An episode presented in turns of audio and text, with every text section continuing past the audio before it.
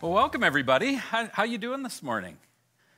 Yeah, is everybody kind of yawny a little bit, kind of November-y, sort of that transition from the end of October into early November. It's dark all the time and and things like that. Well, welcome to Evergreen. I'm I'm uh, Jeff. I'm one of the pastors here, and I get the privilege to be able to share from God's word with you this morning. And so I'm really excited about that. We're working through this series that we've titled Love Is. Now, it's a really common subject in the church, right? We always say we need to be loving, we need to love more, we need to love, love, love, right? God is love, all of that kind of stuff. But what we're actually looking at is how Scripture describes the, the Christian life. Like, essentially, what is the marker, according to the Bible?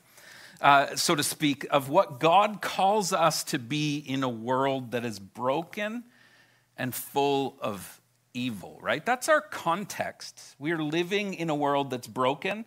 That's a Genesis 3 reality, right? It's a broken world that's full of sin, even in the church.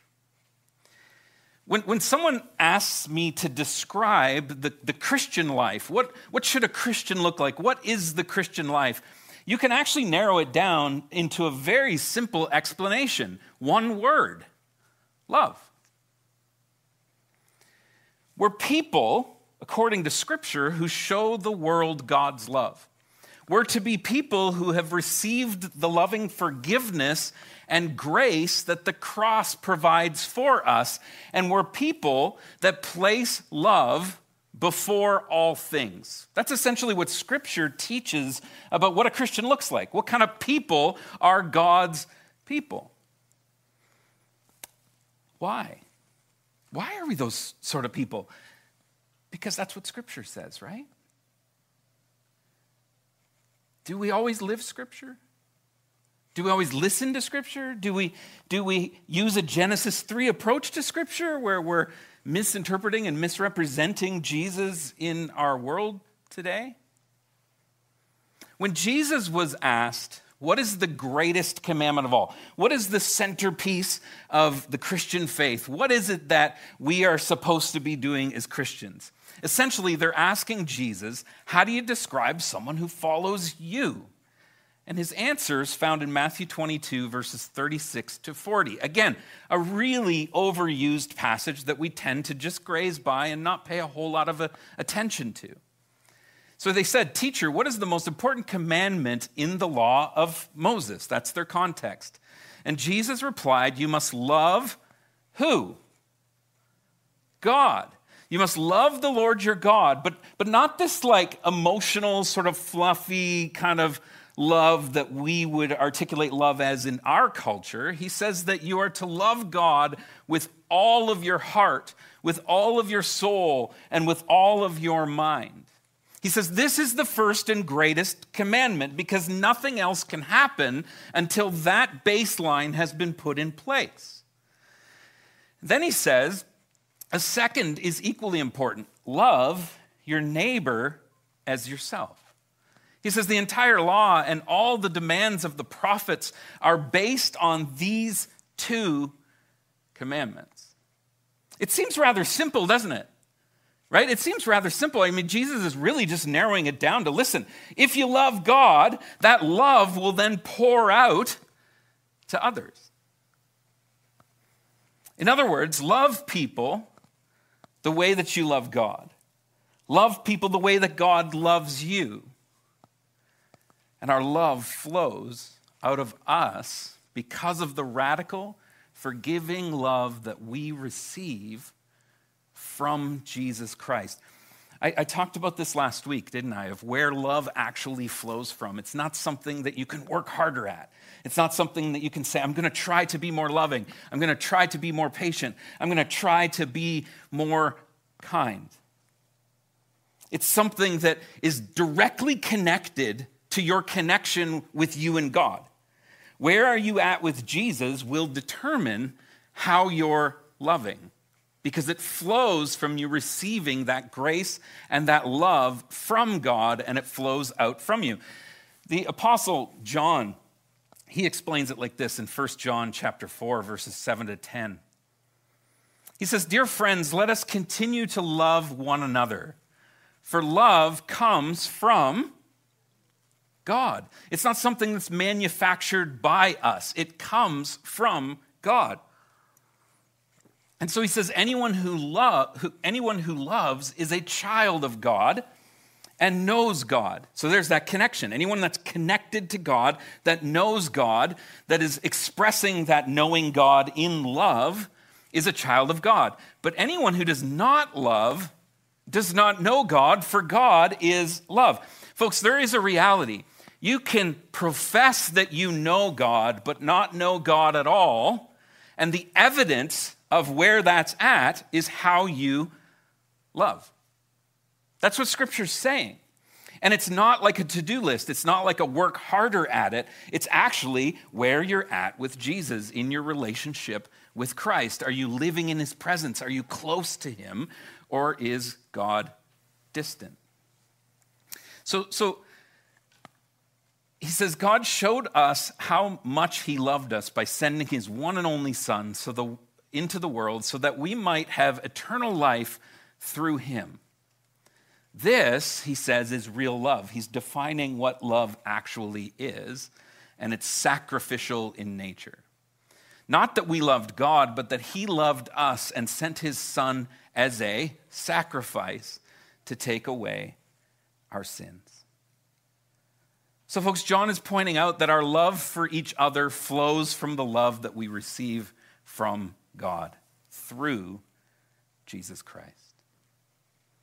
It's sacrificial, it's what real love looks like.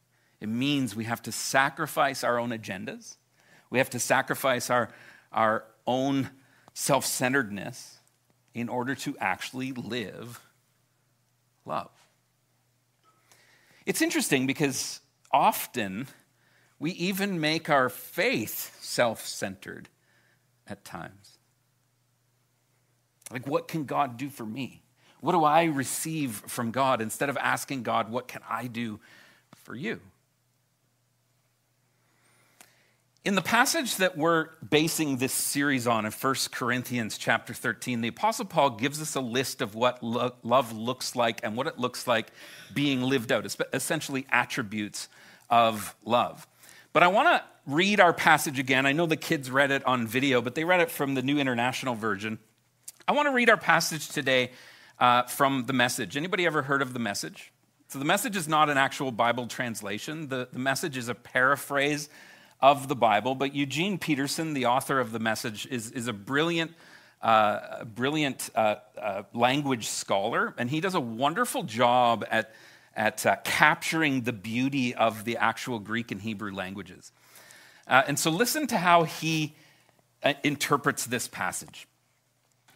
If I speak with human eloquence and angelic ecstasy, but don't love, I'm nothing but a creaking of a rusty gate, right? Like the gong, something super annoying, right? Uh, although WD 40 might fix that, I'm not sure WD 40 would fix us.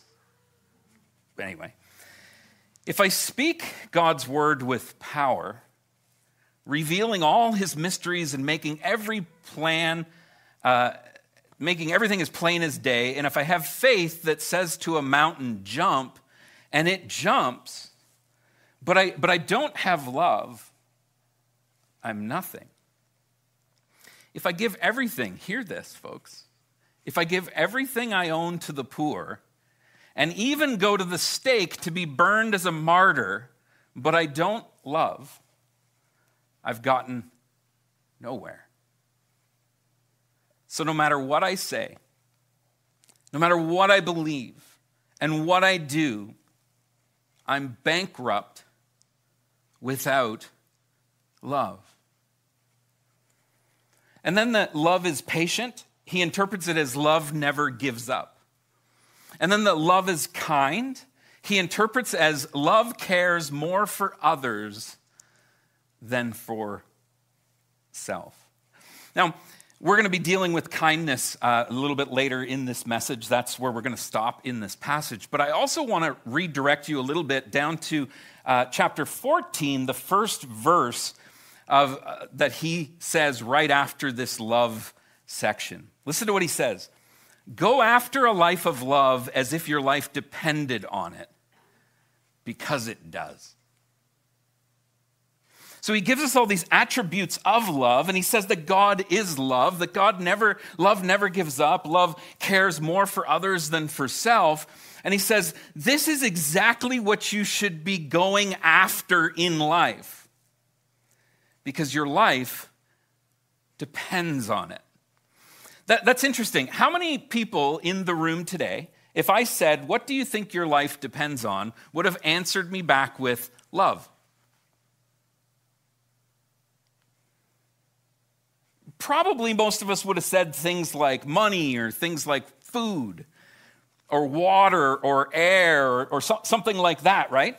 But see, scripture sees that as like those are things that God provides for you, and we just live in trust that we will have those things as needed, right?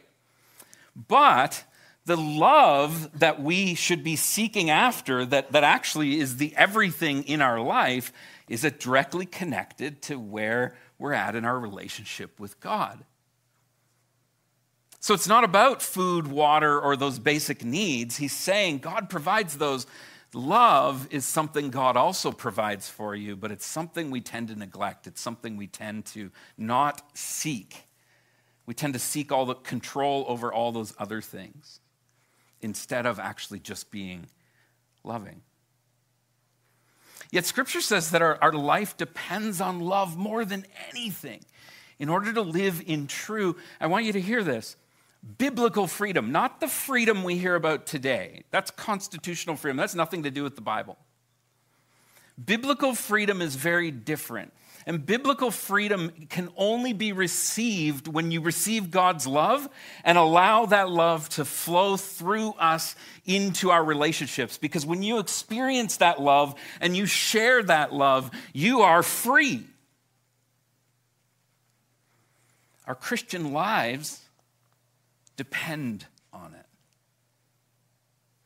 And, and Jesus says that this is really important in John's gospel. John chapter 13, verse 35. He says, Your love for one another will prove to the world that you are my disciples. That, that, I read that passage last week. In so many ways, the church has taught things so different, hasn't it? The church has said, Your doctrine, your right doctrine, if you believe these right things, then people will know that you're the right kind of disciple. Like, we infight about that, don't we? Right? The different churches around town and who believes what and what those people believe. Is it right? Is it wrong? Is it da da da da da? We spent all of our time on that in a non loving way. And yet, Scripture says that's not how people will know you at all. And statistically, the Christian church is becoming drastically smaller, especially after COVID. I think COVID was a little bit of a weeding out process of who's really in compared to who really is kind of lethargic in their faith. And we're struggling to even like get along and be loving with one another. And so, if your love for one another is what proves to the world that you're followers of Jesus Christ, how are we doing with love? Some churches will say, oh, that fluffy love stuff. You just need to know the five points of Calvinism, or you just need to be against women in ministry, or you need to be this, or you need to be. That's not what Scripture says. Scripture says they'll know you by how you love one another. It's our love that will show the world that we are different. That's the distinct difference. Not, oh, I don't drink and they drink or I don't smoke and they smoke. That's not the, those are ethical things that are created out of your relationship with Jesus. They're not your markers of the Christian faith. The Bible's super clear, folks, that the marker of the Christian faith is how we love one another, how we serve Jesus, how we love Jesus. Do we live in his presence or do we live under our own control and our own self centeredness, a Genesis 3 world?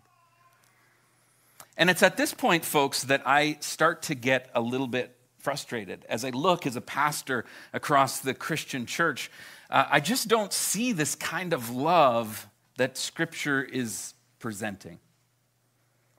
Sometimes I see glimmers of it. I see hope. I see glimmers of it. Yet it seems like we fight for our own opinions and wants more than we seem to live sacrificially in love.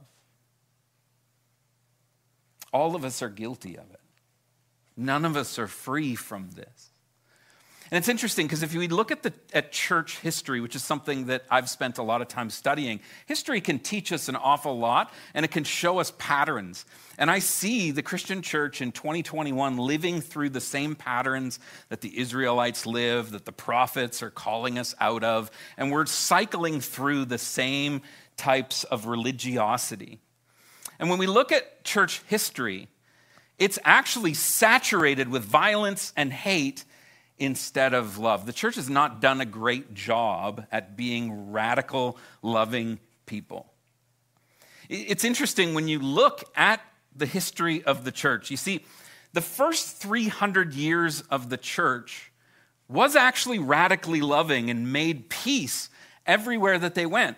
We have actual historical evidence of how the church behaved, how they interacted. So, for 300 plus years, they never fought back against persecution.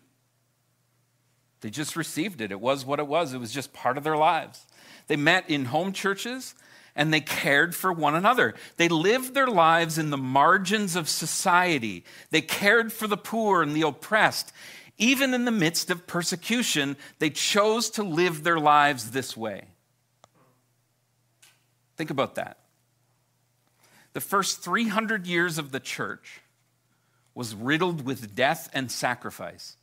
Christians losing their lives because of their faith. But none of the death and sacrifice, none of the death was the people of God. It was always others projecting hate onto them.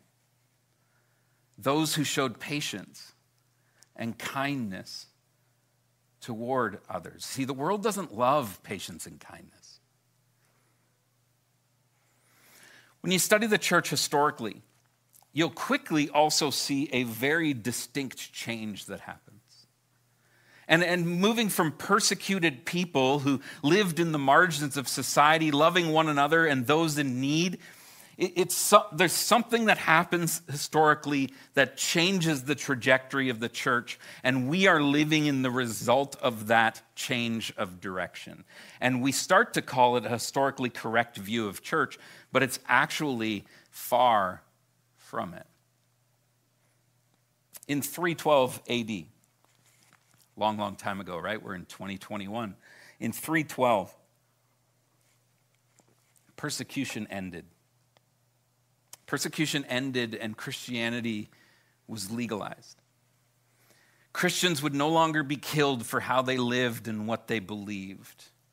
Now, how many people think that that is a good thing? That that's amazing? Christians will no longer be killed for what they believe. We now have religious freedom, and this is good. Most Christians say, yeah, that's a, that's a good thing. In 381 AD, Christianity actually became the official religion of the Roman Empire because of the conversion of a Roman emperor named Constantine. Again, awesome, right? So not only are we not persecuted, but we're the official religion. We're now it. Everybody's got to pray in school. Everybody's got to do Christianity. This is Christian freedom. This is amazing, right? All in order to express our faith in God. We want this freedom. We need people to recognize and honor what we believe through laws and po- politics, right? History tells us something very interesting. Did you know that in 381, so for 381 years, the church had never taken part in any form of violence or killing? They lived quiet lives in the margins, meeting together in homes and caring for one another uh, and those in need. They were actually famous for their social programs that cared for the marginalized and broken people.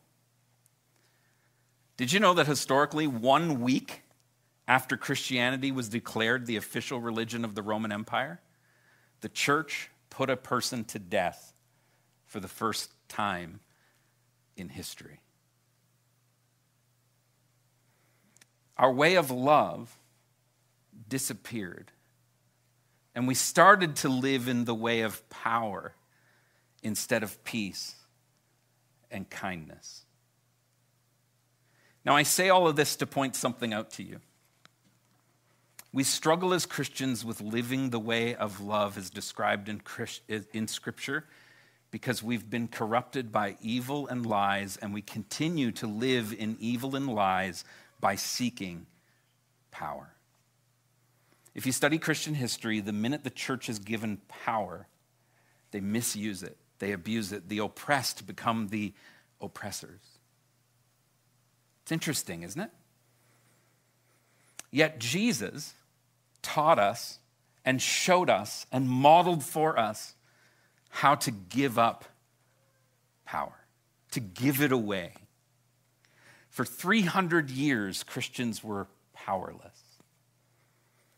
In 381 AD, the church changed its posture. Instead of living in the margins and being known for their loving kindness now the people of God started living life with the perpetual thought of what is in it for me. What do I get from this? That's what power does. It steals our ability to be truly kind. And kindness is one of the attributes of love. That's the attribute that I want to talk about quickly this morning. Kindness is the second attribute that Paul lists in this passage in First Corinthians. So it's interesting, right? The things we see as good historically have actually trajectory, the tra- changed the trajectory of the Christian church by far for the negative. We're not persecuted. We're allowed to have freedom of religion, but we're not nice people anymore. We're not known for our social programs. We're not known for our kindness and our love. We're known for arguing about doctrine, for omitting people from the life of the church. This is just a fact, folks. This isn't me being hard on the church. This is a historical fact. The only way that the church today can overcome evil and become like Jesus is to be transformed into people who are kind. Now, a lot of people go, Well, I'm kind, like I speak nicely to people. That's not actually the way the Bible looks at kindness. The way the Bible looks at kindness is where it is flowing from. So I can hold the door for somebody, I can speak kindly to somebody, but in my heart, if I'm like calling them an idiot, but I'm being kind, I'm actually not being kind. You, you, catch it? God's not looking at your outer appearance, He's looking at your inner appearance, your inner thoughts, the way that you think about people. And kindness counts.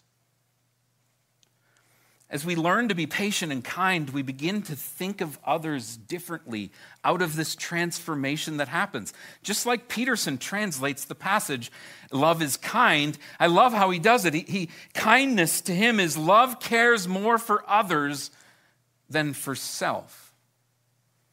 You see, this is the key to biblical kindness, and we lost it thousands of years ago. Now we define kindness through acts of service or a nice tone. But the kindness is described by Paul is going out of your way to benefit another without a thought of what is coming back to you. This doesn't mean that you let others walk all over you. It doesn't mean that you never consider what is good for you. It means that we go out of our way as those who love Jesus and put him at the center of our lives, we go out of our way to make sure that other human beings around us know their worth in Jesus, know their worth that Jesus has for them, and we treat them according to that worth.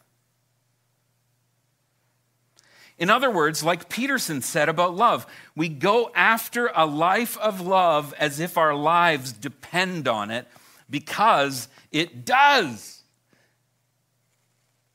We go after a life of kindness because our life depends on it. That's how important, folks, this passage that we often ignore but read at weddings actually is to the life of the church, to framing yourself as a Christian. We don't live in kindness because we're trying to earn something in return. That's not even part of the thought pattern of kindness. We're driven by God's love to chase after kindness, to put others first even when we get nothing in return. Our motives are everything, where this kindness flows from. And God knows exactly where our kindness is coming from, what our motive is. So, in order to live the kind of kindness that Paul is talking about here, it has to flow from a heart that has no agenda. It, it, it, it has to flow from a heart that has no need to be needed. Just simply out of a love for God and receiving the unsurpassable love of God in our own lives. The first miracle that Jesus ever performed is a really interesting miracle. It, it's actually really profound, uh, uh, and, and it's, it's this kindness that Jesus shows in that passage when Jesus turns water into wine we often overlook the simplicity of what's happening in this miracle.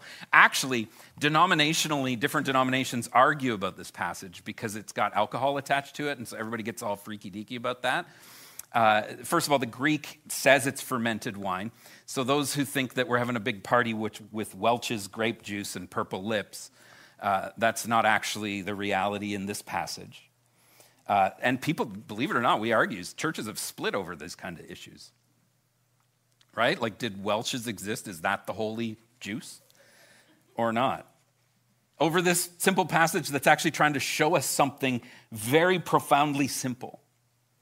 And it's interesting because scholars have been perplexed over this for years. They've tried to explain this like the jars represent this and the water represents it. What a bunch of garbage. Like just people with big brains that have nothing better to do, I guess. Like here's what's actually happening in this passage. It's very, very simple. Jesus is simply being kind. Why? They ran out of wine, which would have been a huge embarrassment for the hosts. So instead of Jesus seeing the host experience this embarrassment and this ridicule, he perform, performs his first miracle and it's just a kind act that doesn't benefit him at all, but it helps someone else out that's in need. He helps them by fixing their problem. It's really that simple. The first miracle recorded in the New Testament by Jesus is really just simply showing an act of kindness because Jesus recognizes that someone is in need. Kindness is always others centered and never self centered. It's never done to receive praise. Matthew chapter 6, verse 1. Watch out. Don't do your good deeds publicly to be admired by others, for you will lose the reward from your Father in heaven. Think about this. Don't we often love to like post pictures of our good deeds on Facebook? Look at what we're doing in the community. Isn't this amazing? Like, look at the accolades we deserve because of what we're doing. You should probably give money to our organization. And we don't trust God will provide. We begin to take a hold of that and we prop people up as projects instead of simply just being kind and loving in the background. And so scripture says, watch out, don't do your good deeds publicly to be admired by others. Because that's actually not kindness, it's self centeredness. Because it becomes about what you get out of it. And God, the passage says, doesn't reward us for it. But notice the reward is in heaven, not here on earth. The reward for kindness, folks, is God's presence. God's presence with you, God living in you. He's distant when you make life all about being noticed or about power and recognition. He's close to you when you just do it out of a loving heart, where the recognition, the being noticed, just doesn't matter. It's not easy, is it? It's our human disposition to want something out of something, isn't it? We're all, that's normal. That's Genesis 3. That's evil in our lives. This is why this can only be lived through the overflowing grace of God. We can't do it without Jesus being close. When Jesus is distant, we make it about ourselves. Let's read a couple more passages very quickly. Luke chapter 6, verse 35. This is radical. You've heard this from me a lot. Love your enemies, do good to them. Wow, right? That's got to come from God. Lend to them without expecting to be repaid. It's like when I lend money to my brother, right? Then your reward from heaven will be very great, and you will truly be acting as children of the Most High, for He is kind to those who are unthankful and wicked. Ephesians chapter 4 verse 32. Instead be kind to each other, tenderhearted, forgiving one another just as God through Christ has forgiven you. Do you see it? How we treat others matters. Jesus calls us to love our enemies expecting nothing in return. We're loving our enemies and not even expecting them to change. He wants us to be tenderhearted and forgiving instead of bitter and angry. We're to forgive others just as Christ forgave us. How on earth do we live this kind of radical kindness in a world that has taught us to be all about what we can get out of everything? It's really simple we have to be transformed by God's love. See, the Christian faith is not just about saying you have faith, it's actually about allowing God into your heart to transform you, to change you from the inside out. That's what I talked about last week. The only way to overcome ourself and our tendency to think about self is to open our lives and hearts up to God's transforming love. Luke chapter 9, verse 23. Then he said to the crowd, If any of you wants to be my follower, when we profess Christ, right, we're saying we want to be your follower. This is what we must do. You must give up your own way. Whoo! Think about that, right? Like we like our way, right? The way I think things should be done is the way that things should be done because I like my way. In order to be a follower of Jesus Christ, the first thing you have to do is give up your way and take up your cross, sacrifice, and follow his ways. Give up your own way, take up your cross, and follow the ways of Jesus. Be formed into the likeness of Christ. Galatians chapter 2, verse 20. My old self has been crucified. My old self, the one that thought about me, the one that wants his way, it's dead. It's been crucified with Christ. It is no longer I who live. We give up our whole lives, is what Paul's saying, but Christ lives in me. So I live in this earthly body. Listen to it. This is really profound, folks. So I live in this earthly body by doing what? Controlling every narrative? or trusting in the Son of God who loved me and gave himself for me. In order to live a life of kindness, empowered by Jesus, we must learn to die to self. To be crucified is the way Paul puts it. To live life with Christ in us and to trust our lives and the mess of this world to the saving grace of Jesus Christ. God showed us kindness through the cross, and He calls us to die to our old ways and become new. In Scripture, it's called being born again, living a life of sacrificial love with Jesus at the center. So, as we chase after a life of love, let's do it like our life depends on it, because it does. Folks, we need a sense of urgency in our relationship with God because He shows us how to love, and our lives depend on it. The church is lacking urgency, especially in the midst of this COVID stuff.